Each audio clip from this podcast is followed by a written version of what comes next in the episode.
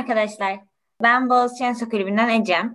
Bugün canım arkadaşım, aynı zamanda adaşım Ecem'le Her Kafadan Bir Ses programımızın ilk bölümünü çekiyoruz.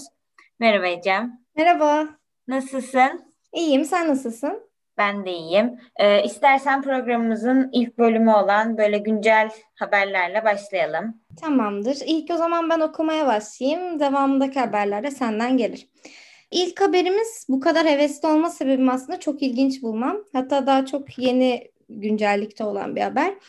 Ee, Mısır'da Mısır'da olan bir olayla alakalı biliyorsunuz zaten firavunların eski işte antik kralların kraliçelerin bir yeri olarak geçiyor günümüz dünyasında biliniyor. Ve e, şöyle bir karar alınmış bir müze değişikliği var ortada. Mısır'da 18 kral ve 4 kraliçe mumyası Firavunların altın geçidi olarak adlandırılan kortejle Kahire'deki müzeden Giza'daki yeni müzeye taşınmış. Ve işte bu kortej o kadar ünlü ve büyük bir kortejmiş ki e, büyük devlet adamları falan yer almış içerisinde. Aynı zamanda devlet başkanı Sisi bile buna katılmış. Abdülfettah El Sisi olarak e, bildiğimiz devlet başkanı. Ama bu kortejin çok ilginç bir yanı var. Bu taşıma işlemi şu şekilde olmuş. Hani firavunlar kaç bin yıllık işte şeyler mumyalar olduğu için mumyaların Hı-hı. içerisinde e, altın renkli nitrojen dolu koruyucularla taşınmış. Ciddi misin?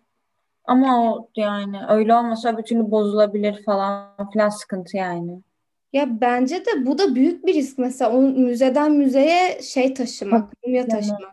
Bence dinleyicilerimize şey hatırlatabiliriz. Hani ne zaman bulundu bu mumyalar bu ilk müzeye hatta getirilmeden önce 1881 ve 1898'de bu iki tarih aralarında Antik Mısır şehri Tep'te bulundu. Ve güzel bir haber daha var. 18 Nisan'dan itibaren yeni taşınan Giza'daki müzeyi ziyarete açık olacak. Yani ziyaret edebilir herkes. İnşallah edebilir. Covid olaylarından dolayı tabii bu işler birazcık sıkıntılı. Ya evet bayağı hiçbir şeyin tadını çıkaramadığımız bir dönemdeyiz. Ya bu haberin bu kadar dikkatimi çekme sebebi de şeydi. Hani bu kraliçe ve kralların arasında şey var mesela. 2. Ramses, 5. Ramses, 9. Ramses, 3. Tutmes. Ondan sonra Hatshepsut. Hatshepsut'u duymuş muydun? Duymadım. Hatshepsut kraliçe Hatshepsut olarak geçiyor. Evet söylemesi de oldukça zor bir isim. ee, bu kadın yönetici olarak Mısır'da ilk bilinen kadın yönetici ve Firavun, Firavun naipliği görevini yapıyor. Yani o zamanlar erkek yönetici boşluğundan dolayı aslında bu görevi üstlenmiş. Çünkü biliyor musun bilmiyorum zaten o zamanlar kadınların de bir devlet yönetmesi yasakmış. Ya imkansız gibi bir şeydi yani. Keşke böyle bir toplumlara sahip olmasaydık. Özellikle de bu kadar güncel kadınlarla ilgili haberler varken üzüyor. Bu Hatshepsut da ilk işte Firavun naipliği görevi yapan ilk kadın yönetici. Ee, ve ikinci Ramses tarihte ilk bilinen anlaşmayı imzalayan zaten devlet yöneticisi olarak biliniyor. Ya bence çok ilgi çekici bir haber. Tek e, kafamdaki soru Mısır'daki insanlar neden bu kadar ihtişama önem veriyor? Çünkü o taşınan araba resimlerine kesinlikle dinleyicilerimiz de bakmalı eğer görmedilerse. Ben şok oldum o şatafata yani. Baya baya iyi. Sen de işte bana atmıştın ben de gördüm. Ben de şok oldum yani. Dinleyicilerimiz de bakmasını tavsiye ediyoruz. Aynen isterseniz siz de bakın kesinlikle. Ee, sen devam edebilirsin diğer haberlerle. Ben de e, şöyle bir şey gördüm. Buna gerçekten şok oldum. Ya bilim artık zaten hani gerçekten çok çok çok gelişti. E, şöyle bir gelişme yaşanmış ki bence bayağı bir gelişme. E, ilk defa insan beyni kablosuz olarak bilgisayara bağlanmış. E, işte bu ilk defa Amerika'da Brown Üniversitesi araştırmacıları işte sistemin beyin sinyallerini tek nöron çözünürlüğüne ve tam geniş bant kesinliğinde iletebildiğini söylemişler. Yani çok çok çok, çok büyük bir gelişme. Gerçekten öyle. Bu efektle de bunu e, şanlandırdım. hani konuşamayışlarımız. Evet bu podcast yayını böyle bir podcast yayını. En sondan İlk heyecanımıza verin. evet. Çok sevdim Asıl bu efekti. bir de ne gördüm biliyor musun? Neyi? Efekt zaten yıkılıyor. Ee, bir tane daha haber gördüm. Ona artık gerçekten çok oldum. Ee, fenomen pastırmacı Tolga pastırmanın üzerine de bir talep üzerine pastırmayı altında kaplamış. İşte bir dilim bir dilimi 18 lira, bir kilosu 800 liradan satılıyormuş. Hani işlem bir gün falan sürüyormuş. Hani ilk defa pastırmadan anlar zaten dinleyicilerimiz de anlar. Kayseri'de ortaya çıkmış. Yani ben şok oldum. Sen duymuş muydun hiç böyle bir şey? Bulamıyoruz zaten. Sözün bittiği yer. Sen duymuş muydun yani, Ben e, Tolga Öz özelinde duymamıştım. Fenomen Tolga özelinde ama şeyi biliyordum işte Nusret'i falan duymuştum. Eti altınla kaplıyor. Hayır şeyi de anlamıyorum. Bu insanların altına olan merak hani her şeyi altınla kaplarsın, kolye takarsın anlarım ama şeyi anlamıyorum. Bir tuvaletleri bir de yediğin neden altınla kaplarsın? Ben de ben Nusret'i de duymamıştım. İşte her gün yeni haberlerle. Bilim dünyasında ve gastronomi alanında gelişmeler arkadaşlar. Neden diyeceksiniz ki böyle haberler okuyorsunuz? Bizim özelliğimiz bu olacak. Burada siyaset yok. Burada ilginç haberler var. Yani bence Tolga'nın altınla kaplaması bizi daha çok ilgilendiriyor bugün. Ya da insanların. Ya gerçekten mesela bu şey uygulaması felçli insanlar için çok büyük e, bir bence gelişme yani beyninle yönetebiliyorsun bilgisayarı ve bu bir iletişim aracı haline Kesinlikle. geliyor muhteşem. Ya bilimde artık çığır açıldı yani gerçekten. Efekt vereyim mi o zaman geçmeden yine? Bir efektler o zaman. Bir efektimizi verelim. Ee, şimdi programımızın ikinci kısmına geçelim. Ee, sen duyduğuma göre bu en sonun Steps dergisi için bir yazı yazmışsın. Ee, bu yazıdan bizle de bahsetmek ister misin birazcık? Birazcık tüy alabiliyor muyuz yazıdan? Hemen de duyulmuş. Tam abartılı. Dinleyiciler ağlayacak artık bu podcast'te bu efektimizden ama bunu çok kullanacağız. Bence herkes alışabilir. Çok sevdim. ee, şöyle bahsedeyim. Daha yayınlanmayan bir yazı ama hakkında bir şeyler söyleyebilirim ve e, bu programı yapmadan önce de şey işte hani nelerden bahsedeceğimizi konuştuğumuzda bayağı ilgi çekti. Ben bu kadar ilgi çekeceğini düşünmüyordum. Hemen sen de araya sıkıştırdın bahset diye. o zaman konuşalım bugün. Ama başlamadan önce sana bir soru sormam lazım. Tabii ki. Şimdi şey biliyorsun ya benim bu yazıya aslında başlama amacım buydu. Yani psikoloji alanında bir yazı yazmam söylendi ama ben renklere gittim. Yani bence renkler insan için çok şey ifade ediyor çünkü.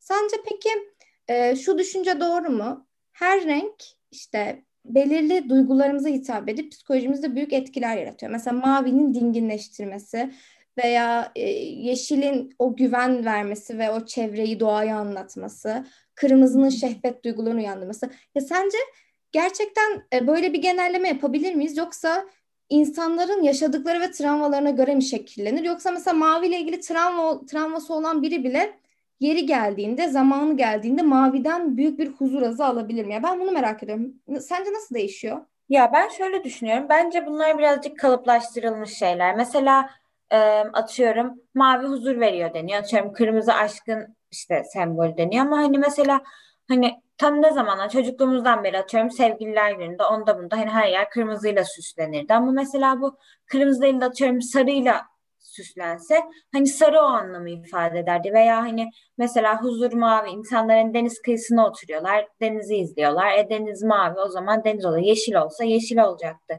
diye düşünüyorum. Ben bir de e, ya tabii sen daha çok araştırmışsındır. Ben e, şöyle de okumuştum mesela hani bu işte yemek markaları olsun işte mesela yemek markalarında daha çok kırmızı kullanılıyormuş işte hani acıktırıyormuş işte kendini hani cezbediyormuş falan filan ama mesela yeşil kullanılmıyormuş hani bu gibi şeyler de var ama bana biraz bunlar açıkçası kalıplaştırılmış geliyor.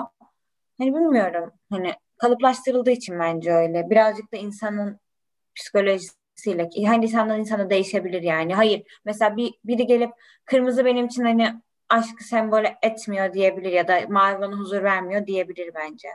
Sen ne düşünüyorsun? Evet, ben de bir noktada böyle düşünüyorum. Keşke de sözünü bölmeseydim. Çok daha kaliteli bir insan olurdum bence. Ama düşündüklerin çok doğru ve benim de tam olarak aklıma gelen şeyler. Özellikle de şu düşünceyle hareket ettim ben de.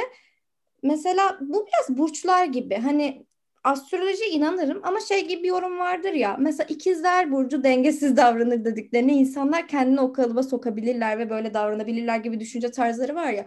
Biraz da bence hı hı. mesela insanlar e, o senin dediğin gibi işte denizin mavi görünüşünden ve dinginliği hissettirdiğinden insanlara bunu bir kalıp olarak almışlar kendilerine ve insanlar mavinin huzur verdiğini kabulleniyor. Ya aslında bir insan maviden darlanabilir ama bu olasılığı düşünmüyoruz mesela. Kalıplarla yaşamaya alışmışız ya da kırmızının acıktırdığını kabul etmeye alışmışız. İstersen başlayalım. Hatta ben sana soru sorabilirim. Hani hangi renk sana ne ifade ediyor? Sence nasıl? Arada küçük hikayelerimiz olacak. Umarım herkes beğenir. Çok İnşallah. Yani daha yazı yayınlanmadan bir söz edilmiş. Bakalım nasıl olacak. Valla Ee, bana birkaç duyum geldi ama bilmiyorum. ama Steps'te yayınlanınca okuruz tamamını. her şey hızlı yayılıyor gerçekten Enso'da. Tamam bakalım. Ee, öncelikle çıkış noktamı söyleyeyim. Ee, özellikle ben e, İngilizce dersinde Boğaziçi'nin bana en büyük kattıkları şey hazırlıkta e, Edward Barney ile ilgili hoca bir belgesel izletmişti. Bu kim oluyor? Edward Barney, Freud'un yeğeni ve Freud'un çalışmalarından etkilenip işte onun psikanalitik yöntemlerinden falan etkilenip e, ilk bizim PR dediğimiz halkla ilişkiler departmanının kurucusu sayabileceğimiz insan aslında.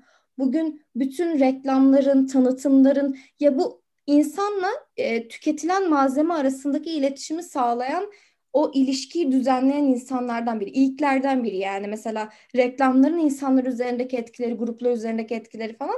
E bunu yaparken de en büyük elindeki silah aslında şeydi, e, renklerdi, kullanılan renkler insanlar için ne ifade ediyor? E, tabii ki senaryo, reklam senaryosu, reklamların görünürlüğü de okeydi ama bir noktada renklerin çok büyük etkisi vardı. E, ben de bundan çok etkilendim.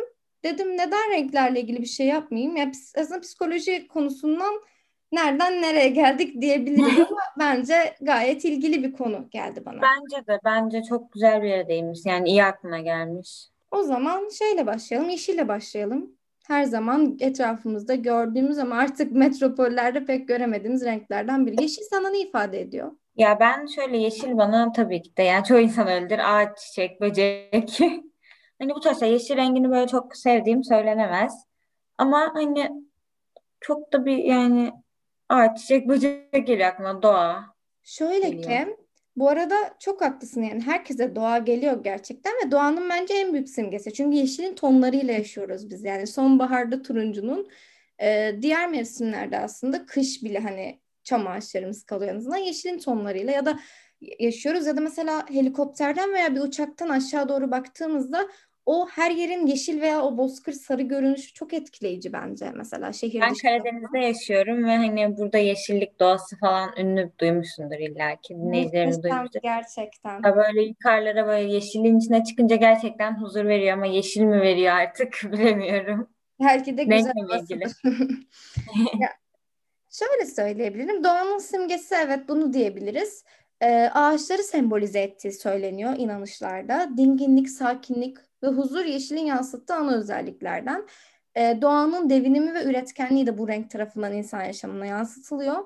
Özellikle şey modern dünyada varlık ve parayla da ilişkilendiriliyor. Hatta paraların yeşil olması ve işte oyunlarda, filmlerde veya belirli e, reklamlarda en azından animasyonlarda bile para yeşil renk yapılır. Fark etmişsindir yani. Ya böyle koyu beje yakın be, bejle beyaz arasında bir renk yapılır ya da yeşil en çok yeşil görürüz. Dolar yeşil hani ilişkisi. Gerçekten Aynen. de refahla ilişkilendirir ve günümüzde bu ekolojik sistemlerle alakalı büyük tehditler işte çevreci gözükmeye çalışan şirketler yeşilden yola çıkıyorlar kendilerini işte ekosisteme faydalı gösterebilmek için. O yüzden modern dünyada da şey diyebiliriz aynı zamanda çevreci gözükmeyi hedefleyen kuruluşlar tarafından kullanılır. Ama en ilginç yanı Türk mitolojisine göre kıskançlığı ifade ettiği söyleniyor. Yeraltı tanrısı olarak bilinen Ülge'nin yeşil kanadında oğlu olduğu bilinmekteymiş. Ya bana bu çok ilginç geldi. Hani Bunu hiç duymamıştım kıskançlığı sembolize ettiğini. değil mi? Neden yani? Hani Aynen. Çok da böyle ben bağdaştıramadım ama inanılıyormuş gerçekten ve ilginç buldum. Ee, sıradaki rengimiz sarı. Güneşte gördüğümüz sarı. Sana ne ifade ediyor sarı? Ya sence söyleyeceklerim neler olabilir? Sarı. Sarı ile ilgili ne söyleyebilirsin? Em, sarı da mı huzur veriyor acaba? Böyle günün doğumu falan böyle insanlar izler, huzur falan dolar. Çok bilemiyorum, bilemedim şimdi. Ee, sarının simgesel bir güneş ışığını hatırlatma durumu var. Ama e, aslında bir uyarıcı rolü var sarıda. Mesela gün doğumu, gün batımında daha çok turuncunun tonları hakim. Ama sarının özellikle işte bu lale dediğimizde aklımıza gelmesi veya eski Mısır'la sarının hatta şu an Mısır'la sarının büyük ihtimalle çöllerden dolayı daha çok bağdaşması e, sarının çok sembolik bir renk haline gelmesini sağlıyor. Hı hı. Ve işte Aztek tanrıları onuruna yapılmış olan tapınaklarda e, güneş tanrısı tüm tanrıların onuruna sarı sarı ve mavi ile boyanmıştır. Mesela bu da ilginç bir bilgi bence. Yani bütün güneşin sarı ve altın üzerinden şekillendirilmesi ve ya güneş çünkü en büyük enerji kaynağımız ve sarı onun rengi. O yüzden sarının büyük bir hüküm, Büyük. hükmü anlatan rengi var. Aynen. Hani başka bu hüküm deyince nerede kullanılmış olabilir? Bence buradan yola çıkabilirsin. Evet, mantıklı. Ee, şey sormaya çalışmıştım mesela uygarlıklarda hükümdarların renginde de mesela kıyafetlerin renginde de kullanılan şeyler Evet. e, kralların falan çünkü o güneş gibi hani dünyayı ısıtan renk gibi aslında görülüyor. Doğru. Ee, ne söyleyebilirim? Çin'de kutsallığın ve saltanatın sembolü eski Mısır'da utancı simgeliyor ve fast food zincirlerinde özellikle sık sık kullanılıyor e, pazarlama için. Çünkü satın alma dürtüsünü uyandırıyormuş. Ya bunu duyduğumda çok şaşırmıştım mesela. Aynı şey Evet, mesela McDonald's, Burger hepsinin simgesinde bir sarı var. değil mi? Mesela şey kırmızı, Kırmızı, da var. sarı, Kırmızının aynen. yanında kullanılan bir sarı var. Onu kırmızıda birazdan daha iyi anlayacaksınız. Ya dinleyicilerimiz diyecek ki bunlar ne diyorlar? Hani neden renkler? Aslında biraz şey podcast oldu bu bölüm. Ee, insanların herhangi bir arkadaş ortamında masaya, masaya oturduğunda satabileceği bilgiler. Özellikle çok ilginç renklerle ilgili hikayeler de gelecek. Bugün biraz daha şaşıracağız Ecem.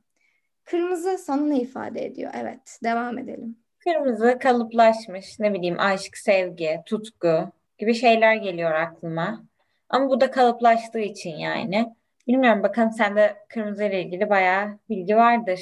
Kırmızının en ilginç yanlarından biri, yazımda da bahsettim. E, tutkunun yanında şehvet ve vahşetten de e, simgeler barındırıyor. Yani Kandan geliyor evet, galiba. evet. Hem, mesela şey bir renk hem aşkın hem de yani kalple ilişkilendirdiği için evet mantıklı aşkın sembolü olması. Ama aynı zamanda o vahşet, kan, ya bu iki zıtlığın simgesi nasıl olabilir? Çok çok çok ilginç gelmişti bana. E, o yüzden gerçekten biraz e, üzerine düşünmesi gereken bir renk. Hmm, Şey biliyor musun? Japon toplumlarında e, kırmızı kuşağın çok önemli olduğunu. Duymamıştım. Neden önemliymiş? Şöyle ki Japon toplumlarında o topluma kabulü simgelediği için kırmızı kuşak almak çok çok ama çok önemliymiş. Ve pazarlama alanına geçersek sarı gibi yine fast food zincirlerinde kullanılan bir renk. Ee, şöyle Onların hepsinde KFC olsun işte Burger yine McDonald's hepsinde kırmızı var. Evet, evet. Zaten en büyük örnekleri onlar bence. İki büyük yani devasa zincir. Ee, şöyle ki sarı e, satın alma dürtüsünü uyandırıyor. Kırmızı ise açlık dürtüsünü uyandırıyormuş insanlarda. Zaten bunların ikisi kombinasyonelde bir araya gelince insanlar sa- yemek için satın almak ya da satın almak için yeme dürtüsüyle Aynı o psikolojiye giriyor. evet kaçınılmaz iştah açıyor. Ve şey de mesela emergency acil yazıları her zaman kırmızıdır. Farkındasın değil mi? Evet. Çünkü acil işlerin de sembolüdür. Yani ani karar alma sistemimizi e, etkiliyor. Sinirsel anlamda bir etki aslında bu. O yüzden kırmızıyı gördüğümüzde aslında bu anında mesela Burger King dediğimizde hani arkadaşlarla bahsederken canımız çeker ya. Hı hı. Vejetaryen olarak bunu nasıl söylüyorum bilmiyorum ama zamanında çekerdi. Aklına gelen o sembolü ve açılı iştahın aslında. Hani o patatesleri düşünürsün. Sarı, kırmızı. Ya bir Ben noktada vejetaryen değilim. Ben hamburger falan düşünüyorum. Sana bir gün ısmarlayayım kuzum. Yani daha başka neler diyebiliriz? Türk mitolojisinde de yine rolleri var. Mesela al renk olarak geçiyor. Yüceltmek, yükse- yükselmek anlamında. Hatta yükselmek değil de yükseltmek anlamında allamak olarak kullanılıyormuş. Ee, başka maviden bahsedebiliriz. Mavi. Benim en sevdiğim renklerden biri. Diye en sevdiğin rengi biliyorum. Ona en son geleceğiz. O yüzden onu Onun evet birazcık spoiler şey vermeyelim. İkinci en sevdiğin renk diyelim buna. ikinci en sevdiğim renk aynen. Zaten biraz söyledik. Dinginlik, e, verdiği huzurdan bahsettik. Ben de şöyle bilgiler verebilirim.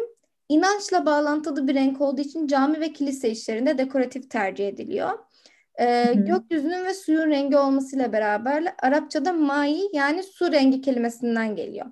Yani gökyüzü ve suyun rengi derken zaten şey denizin yansımasının şey gökyüzünün yansıması gökyüzünün renginin denizin yansıması mı? Denizin rengi gökyüzü şu an gitti benden o bilgi.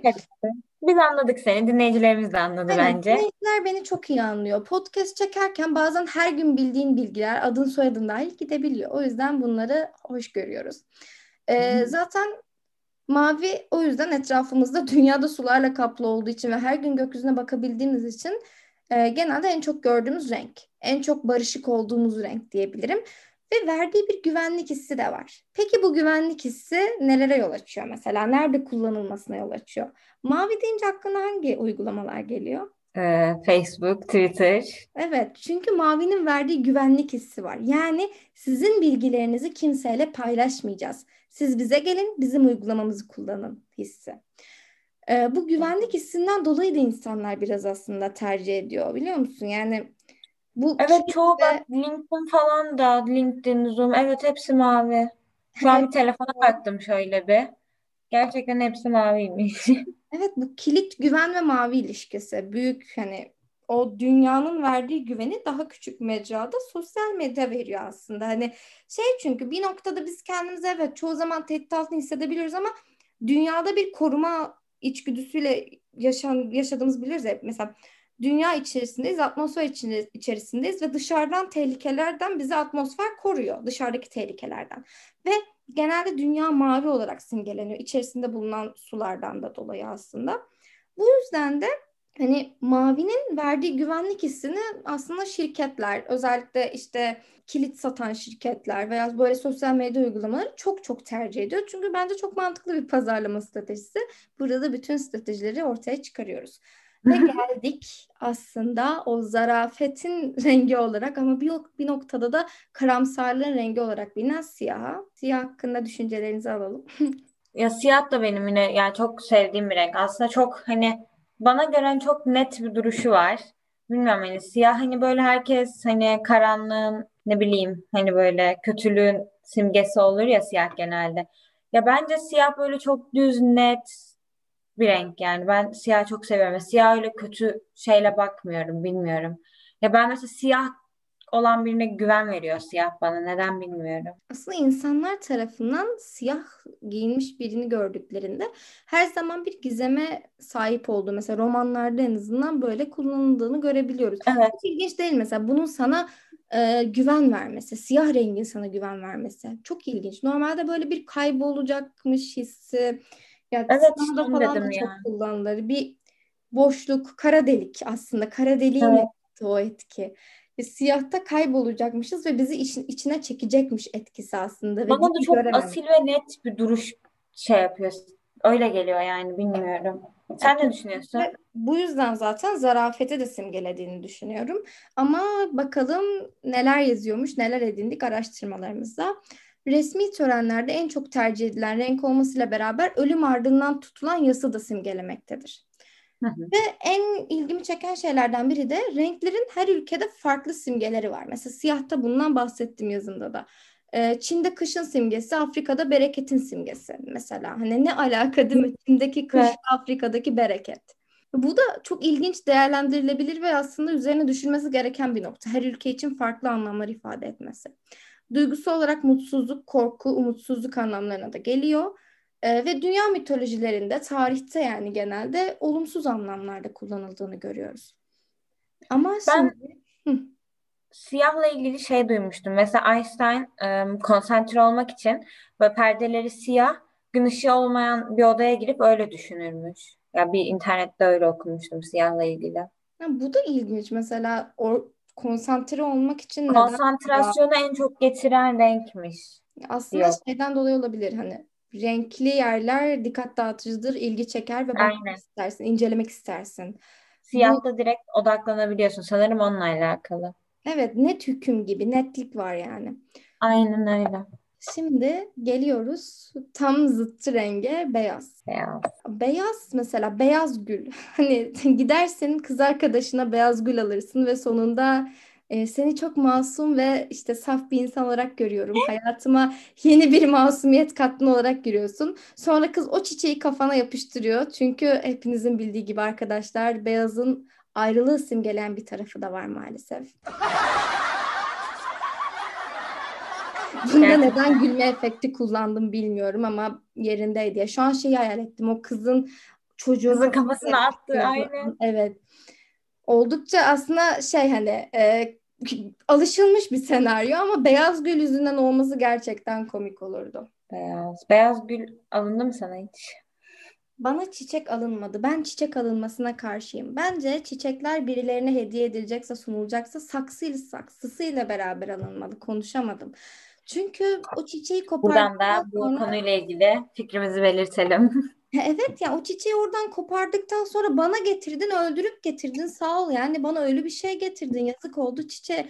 Göm saksıya güzel köküyle beraber getirdin mi bana değer verdiğini göster. Ben çok karışık bakıyorum Ecem yani. Sen büyük tam tersini falan düşünüyorsundur. İncelik, zariflik falan düşünüyorsundur. Ben çok saçma bakıyorum olaya. Yok canım düşünen gayet normal yani bir canlıyı sonuçta öldürüyorsun yani. Evet yani herkesin e, aslında anlayabileceği ama başta düşünmediği bir şey. Yani bu canlı Aynen. noktasından bakmak. Evet, sanki ben de konuşuyorum da her şey çok detaylı ve özenli bakıyormuş gibi efekte hemen koyuyorum. Keşke iki kere koymasaydım. Neyse dinleyicilerimiz alıştı bence artık. Şimdi geçelim. Senin en sevdiğin renge, benim de en sevdiğim rengin tonuna sahip renge. Çok iyi anlattım. Bence müthiş bir cümle kurdum Ben on numara açıklama oldu. Evet. Şimdi o gizemli rengi söyleyelim artık. Evet, bence bu şeref sana ait. Senin için ne ifade ettiğiyle beraber alalım. Mor renk. e, aslında yani sevmem için pek bir sebep yok. Çok hoşuma gidiyor. Böyle hani objelerde olsun. Hani böyle mesela tonları olsun. Atıyorum hani koyu rengi lilası hani açık rengi. Lila da senin en sevdiğin renk biliyorum bu bilgiyi. Ve hoşuma gidiyor yani. Aslında öyle çok bir açıklaması yok yani. Sadece bakınca mesela bir şeylerin mor olunca mutlu oluyorum yani. Ama senin sayende çok değişik bilgiler öğrendim morla ilgili ve sonra sevgim daha da arttı. evet ya ben de yani bu sebeplerini bilmiyordum. Bana da mesela lila çok aşırı huzur veren bir renk. Yani ait hissediyorum kendimi. Lila giyince mutlu oluyorum. Lila bir şey barındırınca etrafımda çok mutlu oluyorum. Ama asıl noktalarına gelelim. Özellikle moru e, yazımda yani yazımda bahsetmedim. Çünkü diğer renkler gibi kısa bir bahsedişte bulunmak istemedim aslında. E, lilanın benim için anlamları evet var, bireysel anlamları var ama aslında hem tarihsel anlatılarda hem de bugün gördüğümüz ve çok gündemde olan kadın hareketlerinde çok önemli bir yeri olan bir renk. Lilanın değil aslında sadece morun. Evet, yine Ecem'in anlatış çabaları. E, mor hepimizin bildiği gibi feminizm kadın hareketleriyle de oldukça bağdaşmış bir renk. Peki neden? E, ben de bunu araştırdım, merak ettim. Bu soruyu ben sordum neden diye ve çok ilginç bilgilerle karşılaştım. Birincisi yaratılan ilk kadının rengi mordu.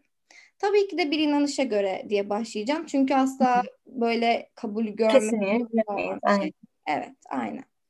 Ee, şöyle ki kutsal kitaplardan birinde hangisinde olduğunu tahminini alalım. Ee, Sana anlatmıştım bunu. bana anlattın evet.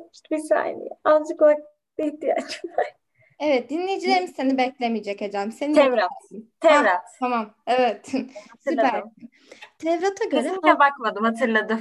yok Ecem ben sana güveniyorum ya. Yani asla o telefonu şu an altında bulundurup bütün konuşmalarını ona göre yapmıyorsun. Buradan da arkadaşıma ne kadar güvendiğimi anlıyorsunuz arkadaşlar. Evet sevgili dinleyicilerimiz biz devam edelim. Ecem yokmuşçasına ama burada karşımızda diğer bir Ecem var. Şimdi e, Tevrat'a göre Havva'dan önce Adem'in dişisi olarak bir kadın yaratılmış. Adı Lilith. Yani Lila'yı sevmem daha adı, adı Lilith buradan geliyor.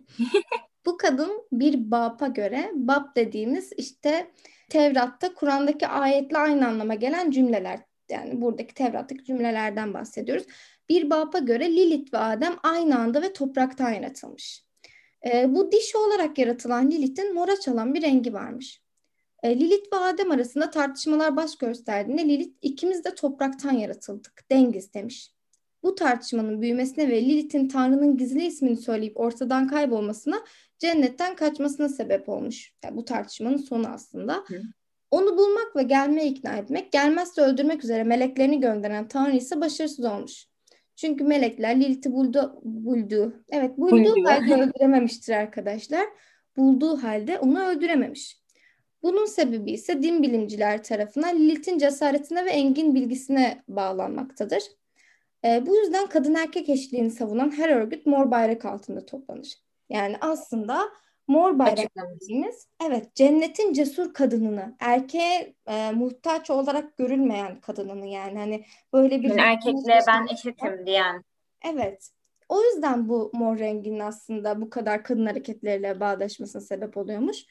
Başka neden? Ee, başka bir sebebimiz var.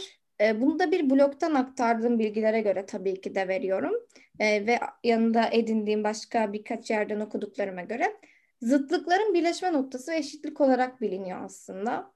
İki zıt rengin birleş, e, birleşmesi olarak ve aslında e, hırçın erkeğin rengi kırmızı ile sakin kadının rengi mavinin birleşimi olan bu renk aynı zamanda hermafroditin de rengiymiş. Hermafroditi biliyorsunuz değil mi?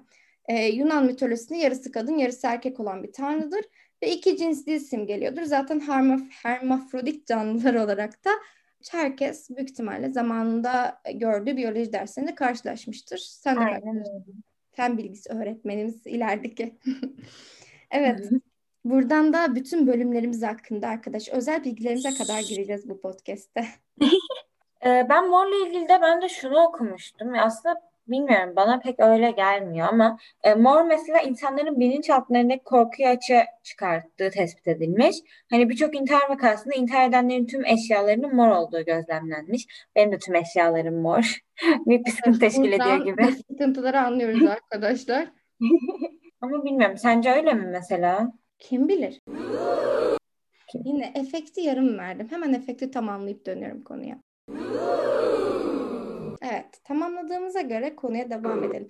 Fark ettiysen hiçbir yorum yapmadım. Neden? Çünkü belki bir noktada inanıyorum ya. Arkadaşlar benle podcast çeken bir insan tabii ki de sorunları olabilecek bir insandır. Yani bu çok normal. Her yerinin mor olması. İki tane morcu birleşmiş sunuyor. Devam ediyorum. Devam ediyoruz. Hep beraber devam ediyoruz. Başka neden?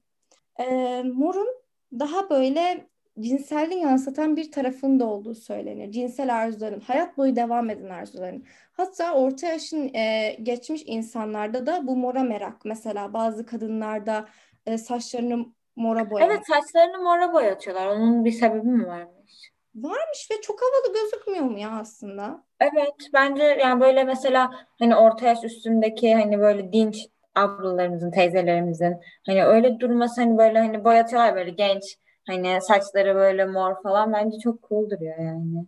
Ya onu geç böyle hani amca diyeceğim sen abla teyze girdin diye. Amcaların da o çok tatlı lila mor kazakları neden biliyor musun? Mesela hayatın e, boyunca cinselliğin hani zamanında yavaş yavaş azalmaya başladığı için aslında insanların içinde yatan arzunun devam ettiğinin bilinçaltından gelen bir açıklamasıymış bu. Hani ben 50 yaşını 60 yaşını geçmiş bir insan olabilirim ama hala bu arzuları içinde barındırıyorum. Bu da yine Freud'un açıklamalarına da dayanıyor aslında. Ee, öncü kraliçeler ve kadınlaşan mor olarak da simgeleri olduğunu gösteriyor. Birçok anlamı var ve bence de daha da çok üstüne düşülmesi gereken şeyler. Sadece mor değil, tüm renkler. Hayatımızın evet. her anında renk görüyoruz ve gördüğümüz bir renk, bir sahne, bir duvar rengi bizi en korkunç veya en güzel anılarımıza götürebiliyor aslında yani. Aynen öyle. Olaylara da. Var mı? Güzel bilgiler için sana çok teşekkür ediyoruz. Çok güzel açıkladın. Hepsini. ben teşekkür ederim. Senin korktuğun bir renk var mı? Oğlan sorum gitti ama duymuşlardır dinleyiciler. Duymadım. Korktuğum renk. Ya korktuğum renk yok galiba. Ama mesela hani kırmızının severim mesela ama böyle kırmızı benim çok sevdiğim bir renk değildir. Hani o kırmızının sanırım bana biraz daha kırmızı görünce aklıma böyle aşktan ziyade bu kırmızının şey tarafı aklıma geliyor. Vahşet. Mesela o yüzden mesela kırmızı renge biraz daha şeyimdir. Mesafeli. Ben de kırmızıya bordoya karşı mesafeliyim. Beni korkutan aslında çok masum olarak bilinen bir renk var. Pembe. Ya ben pembeden cidden korkuyorum. Özellikle koyu pembe içimde uyandırdığı aşırı huzursuzlukla böyle beni mahvediyor. Ama bunun sebebini araştırmak lazım. Acaba hangi travmama gidiyoruz buradan? Evet, psikolojik analizler, psikanalizler arkadaşlar doğru yol alıyoruz. Ee, yani şunu diyebilir miyiz bugünkü renklerle ilgili yorumlarımızın sonunda? Şimdi bak doğru toparlıyorum. Ee, malum gökyüzünün mavi renginin yansıması, denizlerde mavi olduğu için bugün insanlar maviden huzur bulduğunu ve dinginliği anlattığını söyleyebilir mi? Söyleyebilir gibi. Yani o deniz sarı da olsa, turuncu da olsa sen gidip o renklere bu sefer aynı anlamı yükleyebilecektin. E, tabii deniz hep durgun değil. Ama o durgun olunca verdiği insanların ya karşısında izlemekten haz aldığı aslında durumdan bahsediyorum. Mesela yani insanların kafası bozuk olunca, sinirli ya da üzgün olunca hani aslında gidip hani ağaç da izleyebilirler ama insanlar denizi tercih ediyor. Yani biraz da böyle düşünmek de lazım olabilir. Milyonlar veriyorlar ya. Bir deniz kenarında evde oturabilmek için bir arka sokağında oturmaktansa üzerine 300 bin lira daha koyuyor adam. Deniz kenarında oturuyor ya. Yalılar alıyorlar sırf bunun için. Ya gerçekten de insanın psikolojisini Demek ki bir noktada huzur, huzura eriyor. Huzura, huzura eriyor ne demek ya? Huzur veriyor. Olsun biz huzura da eririz senin için Ecem. Bu iki Ecem her şeyi yapar. O zaman toplayalım. Bugünkü bence konumuz muhteşemdi. Bence de. Ee, söyleyecek başka şeyin var mı? Neyi hatırlatabiliriz? İzleyicilerimizin yorum yapacağı yeri hatırlatabiliriz. Ee, Evet, e, bizim sosyal medya hesaplarımız var Instagram üzerinden. Bizim orada Engineering Society'den bize hani sizde renklerle ilgili e, düşüncelerinizi ya da hani bir sonraki konuşmada hani konuşmamızı iste, bahsetmemizi istediğiniz konu falan varsa oradan yazabilirsiniz kendi yorumlarınızı, düşüncelerinizi. Böyle. İnşallah e, eğlenerek dinlersiniz. Bence ben zevk alacaklarını umuyorum. Ama ne söylediğimi fark ettin mi? Ya bu podcast formatına alışamıyorum. Ben izleyicilerimiz dedim. Hemen özür dileyip dinleyicilerimiz diyorum ve herkese güzel akşamlar, sabah dinliyorsanız mutlu sabahlar diliyorum. Güzel iş çıkardık Ecem, değil mi? Evet, çok teşekkür ederim. Sen de e, bize daha yayınlanmaya yazından birkaç tüyo vermiş oldun. Ee, en sus Yazını da merakla bekliyoruz Steps dergisinde. Evet arkadaşlar, herkes de okusun lütfen. Okunması gereken bir dergi olacak ve çok kaliteli yazıları barındıracak. Çünkü süper bir yazar kadromuz var. Bekliyoruz. Bütün podcast yayınlarımızı da umarım dinlemeyi tercih edersiniz. O zaman kapanışı nasıl yapıyoruz? Bakalım. Evet, kapanış müziğimizle yapıyoruz. O zaman görüşürüz. Bay bay O zaman kapanış müziği gelsin. Görüşürüz.